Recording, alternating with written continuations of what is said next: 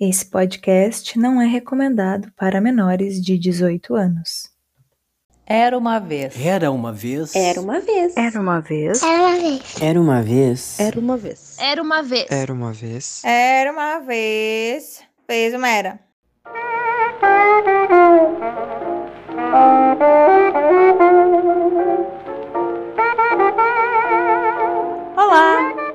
Sejam muito bem-vindos ao Vesumera. Como vocês estão? Tudo bem com vocês? Passaram bem esta semana? Passaram num calor infernal? Que nem eu? Ah, eu espero que não. Bom, esta semana então prometo que não haverá loucuras e enrolações aqui no início, como ocorreu na semana passada. A única coisa que eu gostaria de dizer antes de começar direto com a leitura do continho de hoje é Feliz 2022! Yay! Feliz ano novo, porque eu falei tanta coisa, mas absolutamente tanta coisa no último episódio que eu esqueci do talvez mais fundamental de todos, né? Feliz Natal é meio assim, já passou bastante tempo, então Natal não é uma coisa tão, né? Fica datado. Mas o ano, gente, o ano tá começando, o ano vai durar o ano inteiro. Risos. Então é importante, eu acho, né? Reiterar isso com todas as palavras, com todas as letras.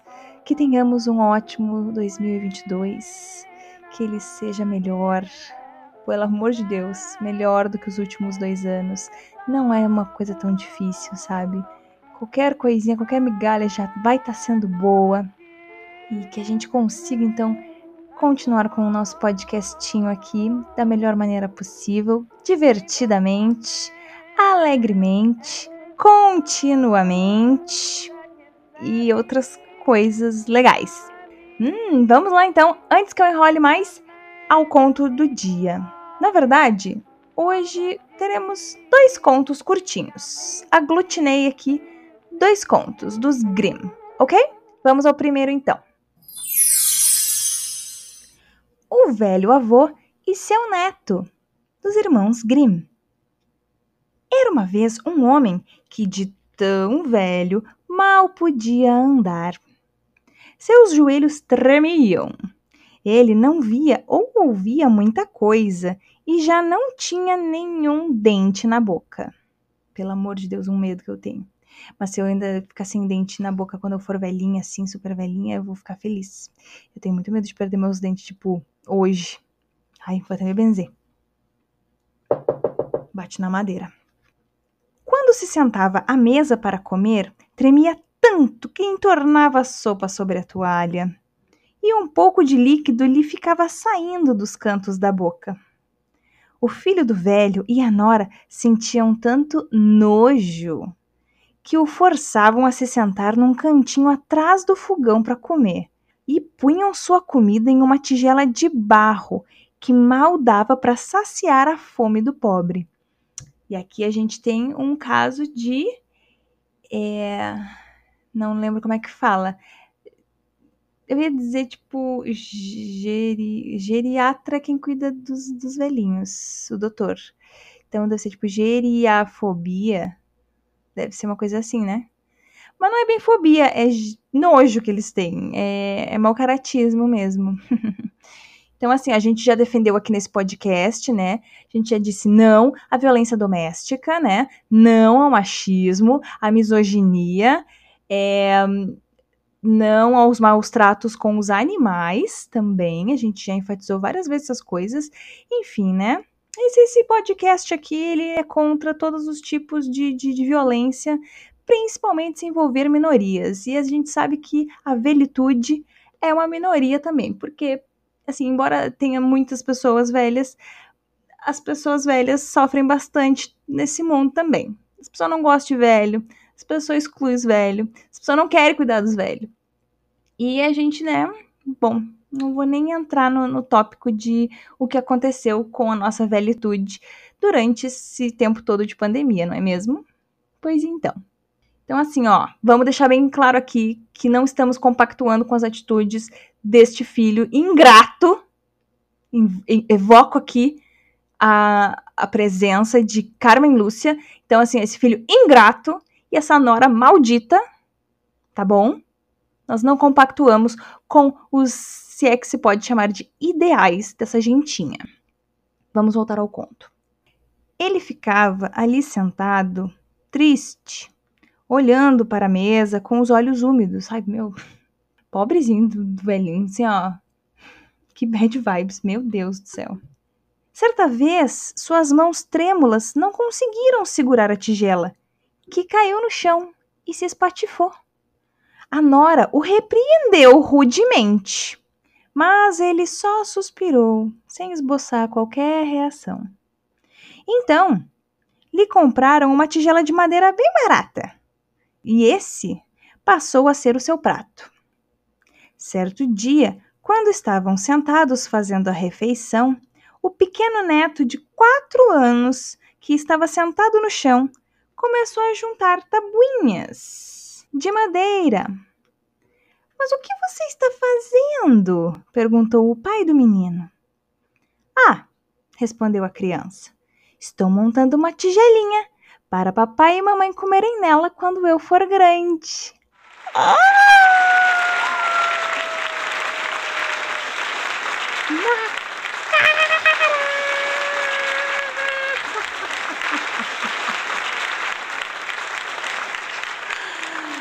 Na fuça dessa gente! Mas assim, olha, que, que maravilhosidade. Que coisa bonita de se ler. O filho e a nora do velho então se entreolharam, começaram a chorar. Imediatamente foram buscar o velho avô para que se sentasse à mesa com eles. E daquele momento em diante, ele passou a comer sempre com eles. E eles não diziam uma palavra quando ele entornava um pouco de comida. O que, que a gente tem aqui então? Que maravilha! A gente tem justamente os extremos geracionais, né? A criança e o velho. O velho, uma minoria na nossa sociedade pelos motivos que já falei antes. As crianças, outra minoria na nossa sociedade. Por quê? Porque as pessoas também não gostam de criança. Porque, ai, criança é, não é independente. Criança depende dos outros. Criança berra, criança faz manha. Criança, não sei o que, criança, ai, criança. As pessoas não gostam, né? Também. E aí o que aconteceu? Os adultos da história eram os piores de tudo. Claro. Era as piores pessoas. E aí a criança foi lá e ensinou uma lição. A criança pequena e inocente ensinou uma lição para os adultos. E assim ajudou os velhinhos. O velhinho, no caso, era um só, né? Ai, que bonito, né, gente? Poxa, quando todo mundo trabalha junto, olha que bonito que fica. Olha que legal. Não fica bom para todo mundo? Fica bom para todo mundo, meu bem. Então é isso. Vamos agora então para um segundo conto, já que esse foi tão curtinho. Vamos para um segundo conto. O Diabo e Sua Avó, dos Irmãos Grimm. Em uma grande guerra, o rei pagava a seus soldados um soldo tão baixo que não dava para eles sobreviverem com o dinheiro. Três soldados então uniram-se e planejaram fugir. Um deles disse aos outros: Se desertarmos e formos pegos, seremos condenados à forca. Como vamos fazer isso? Um dos outros respondeu: Logo ali adiante, existe um imenso milharal. Se nos escondermos dentro dele, ninguém nos achará. O senhor não entra ali. E foi o que fizeram. Durante dois dias e duas noites esconderam-se no meio do milharal, mas ficaram com tanta fome que quase morreram, pois não podiam sair dali. Não se prepararam também os burros, né? Puh. Então disseram: De que nos adiantou desertar se agora vamos ter uma morte miserável no meio do milharal? Nisso, um dragão flamejante sobrevoou o milharal e, vendo os três ali deitados, perguntou: O que vocês estão fazendo aí no meio do milharal? E eles responderam: Somos soldados desertores. Já chega assim se entregando. Somos soldados desertores. Não tínhamos mais condições de sobreviver no exército como com o soldo que nos pagavam, e agora concluímos que vamos morrer de inanição aqui dentro, já que o exército está por todos os lados e nós não temos por onde escapar. Se aceitarem me servir por sete anos, propôs o dragão, eu atravessarei o exército com vocês e ninguém conseguirá pegá-los. Não temos escolha, disseram eles. Poxa, parece que não temos escolha. Vamos sair desse trabalho miserável e nos tornarmos escravos. Olha só que boa troca. Bom, então não temos escolha, disseram eles, conformados com a opção. Então o dragão ergueu-os com suas garras, abrigou-os debaixo das asas e transportou-os com segurança pelos ares, atravessando as fileiras do exército. Depois depositou-os novamente em terra, Acontece que o dragão era o próprio diabo, que lhes entregou um pequeno chicote, dizendo que bastava chicotearem o ar com ele para conseguirem tanto dinheiro quanto quisessem. Meu Deus, é o xerrim xerrion do diabo! Tudo é questão de pedir ao xerrim xerrion do diabo. Como é? Xerrim xerrion do diabo. Se chama assim porque as palavras mágicas são Shirin para trazer as coisas e Shirion para afastá-las. O Shirin Shirion do diabo! Ai, meu Deus, amo! Tudo! Mas eu achava que isso era Fausto do Goethe. Oh, menina! Vamos, vamos seguir, vamos seguir. Vocês conhecem o Shirin Shirion do diabo? Podem procurar no, no Google. Ah, no Google também pode. Mas eu ia dizer, procura no YouTube porque da última vez que eu procurei tinha, hein? Shirin Shirion do diabo Chapolin, hein? É um episódio maravilhoso do Chapolin, o falecido Chapolin, que não, não passa mais nem nas nossas TV, né? Ai, que tristeza. Bom, então era para fazer o xirrim xirrião do diabo, mas ele até agora ele só disse que era para fazer hum, brublin no ar, né? Com chicote. brublin, é ótimo. É esse barulho que o chicote faz, caso vocês não, não saibam, tá?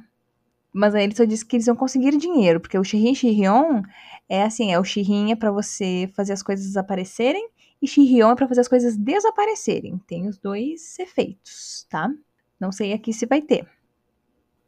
Bom, então, para conseguirem tanto dinheiro quanto quisessem. E depois acrescentou: Com isso, vocês poderão ser grandes senhores e andar de carruagem, mas passados sete anos, vocês me pertencerão e entregou-lhes um livro que todos tiveram que assinar.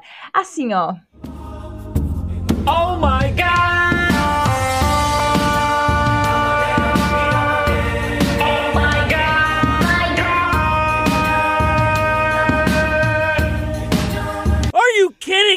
Mas tá na cara, né?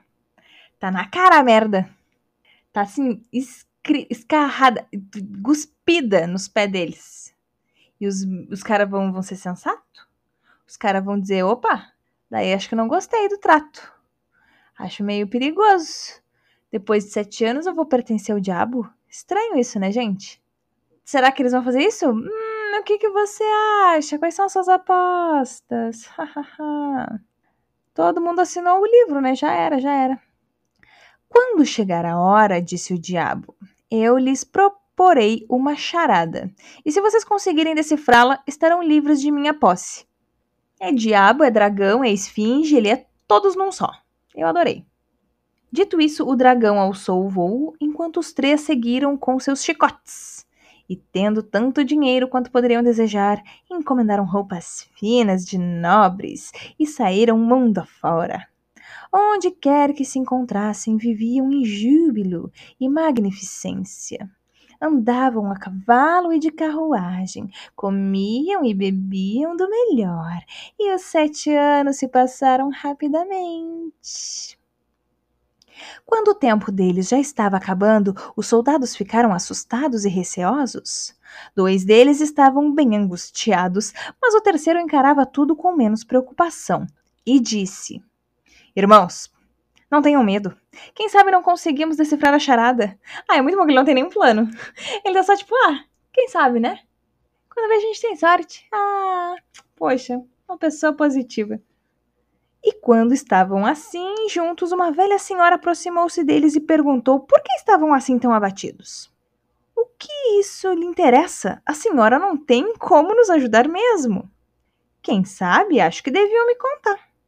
Então, eles lhe. Nossa, eu falei de qualquer jeito. Então, eles lhe contaram que haviam servido ao diabo por quase sete anos e que, em troca, ganharam rios de dinheiro, mas que haviam assinado um contrato segundo o qual, passados sete anos, passariam a pertencer ao diabo, caso não conseguissem decifrar uma charada que ele lhes proporia. A velha senhora então disse: Se querem que eu os ajude, um de vocês terá de entrar na floresta, onde encontrará um despenhadeiro que se parece com uma casinha. Como um despenhadeiro vai parecer uma casa? Como? Porque um despenhadeiro é tipo um, um precipício, um, um penhasco, né? Uma coisa assim, que eu saiba. Então é. A casa dessa pessoa tá estranha, né? Onde é que você mora, minha senhora? Os dois desanimados pensaram que isso não lhe serviria de nada e pararam em frente à floresta. Mas o terceiro, esses aqui já estão resignados, né? Já estão tipo, ah, isso aí, vamos morrer, vamos se fuder, vamos, vamos servir de capaz pro diabo, não tem que fazer, não tem que fazer. Mas o terceiro, jovial, embrenhou-se na mata e encontrou tudo aquilo que a mulher havia descrito. Dentro da casinha estava uma velhinha da idade da pedra que.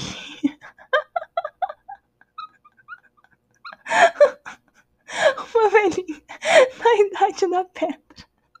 Eu adorei.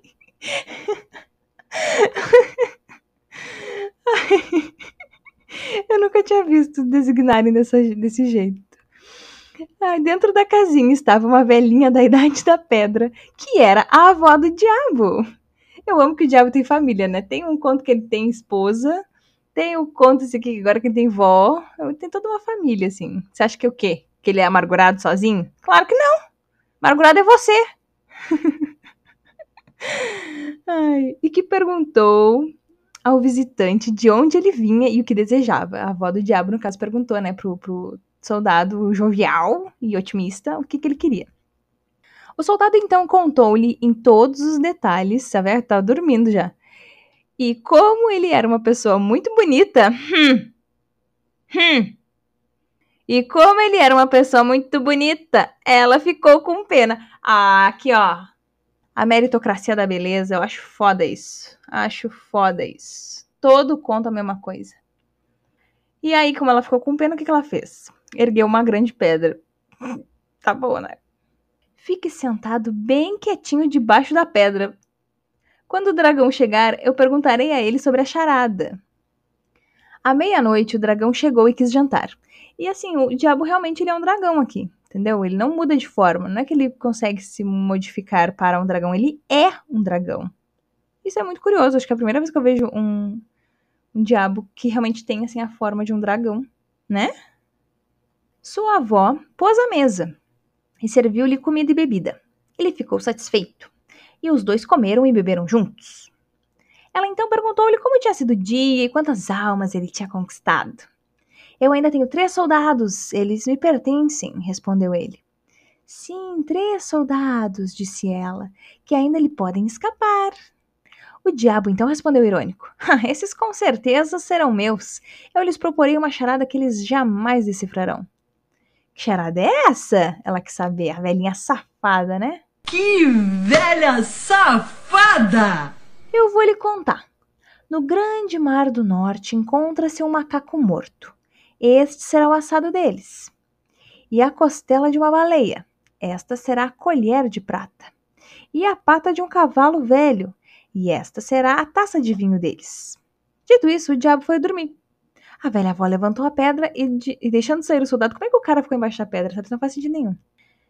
E deixando o soldado sair, disse-lhe: Espero que você tenha prestado atenção a tudo o que foi dito.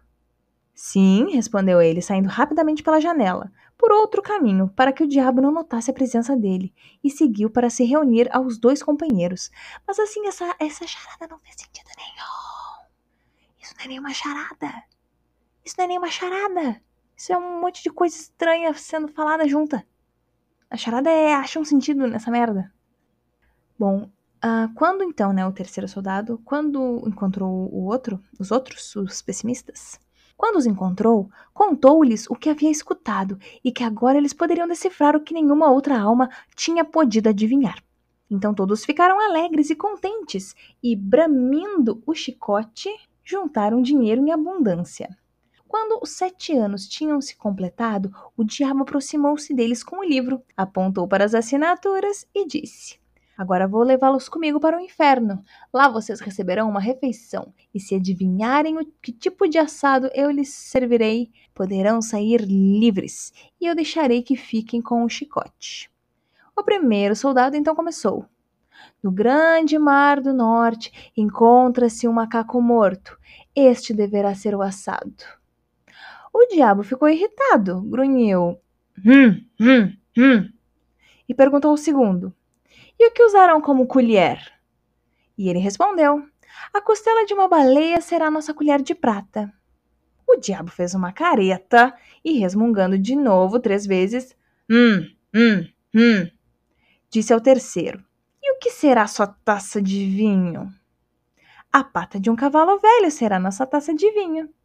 Então o diabo alçou o voo e foi embora dali, deixando-os em paz, já que não tinha mais nenhum poder sobre eles. Os três soldados ficaram com o chicote e com ele fizeram aparecer tanto dinheiro quanto quiseram e viveram satisfeitos até o fim de suas vidas. E fim. Eu tô surpresa que é um fim bem felizinho, bem tranquilão. E assim, eu acho maravilhoso que as pessoas. As pessoas são meio burra, né? Elas, elas respondem exatamente o que elas ouviram, sabe? Um texto ensaiadíssimo. Não, não, não dá nem pra assim. Como é, como é que o diabo não vai lá e não pensa meio. Ei, isso está estranho. Como é que vocês sabem exatamente a frase que faz parte da charada original?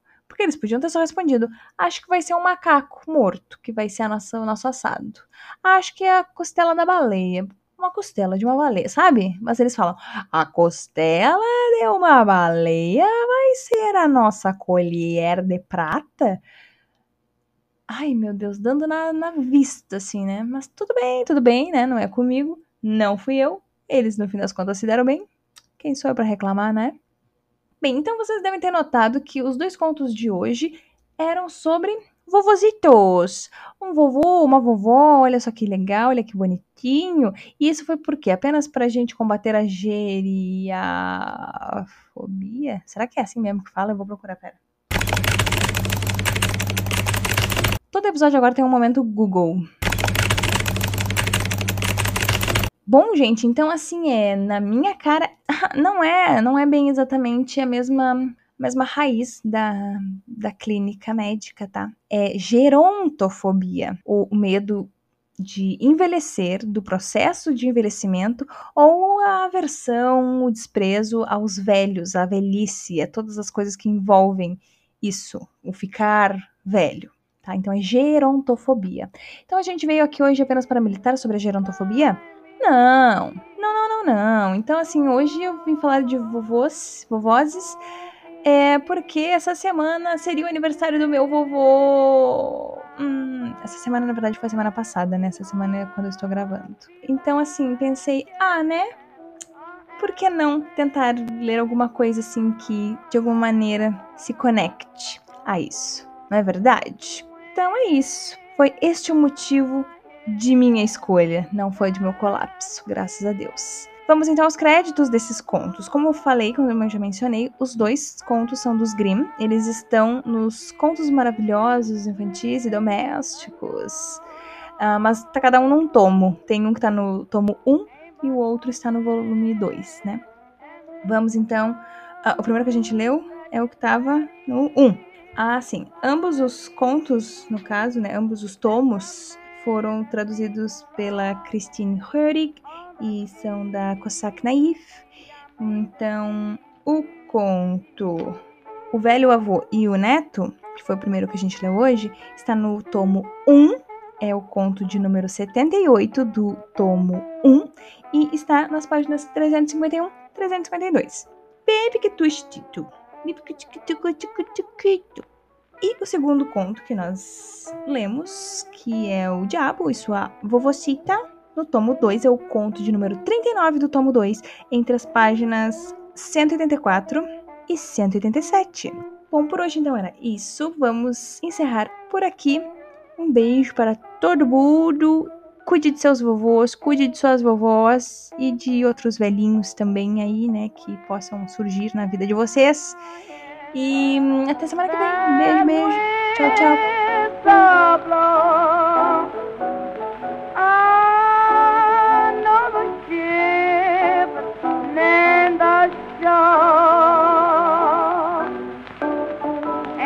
One man in this world that can satisfy me.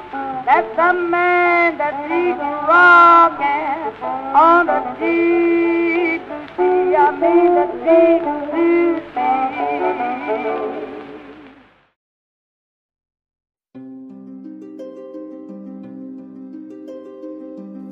Você ouviu o Vesumera, um podcast sobre contos de fadas, fábulas e outros absurdos. A apresentação e seleção de contos é feita por mim, Franciele Mendes. O Vesumera é publicado toda segunda-feira, ao meio-dia, e você pode ouvir os episódios no seu agregador de podcasts preferido. Não deixem de conferir as redes sociais do podcast. No Instagram e no Facebook é só procurar por Vesumera que você poderá acompanhar atualizações e informações extras. Muito obrigada e fim!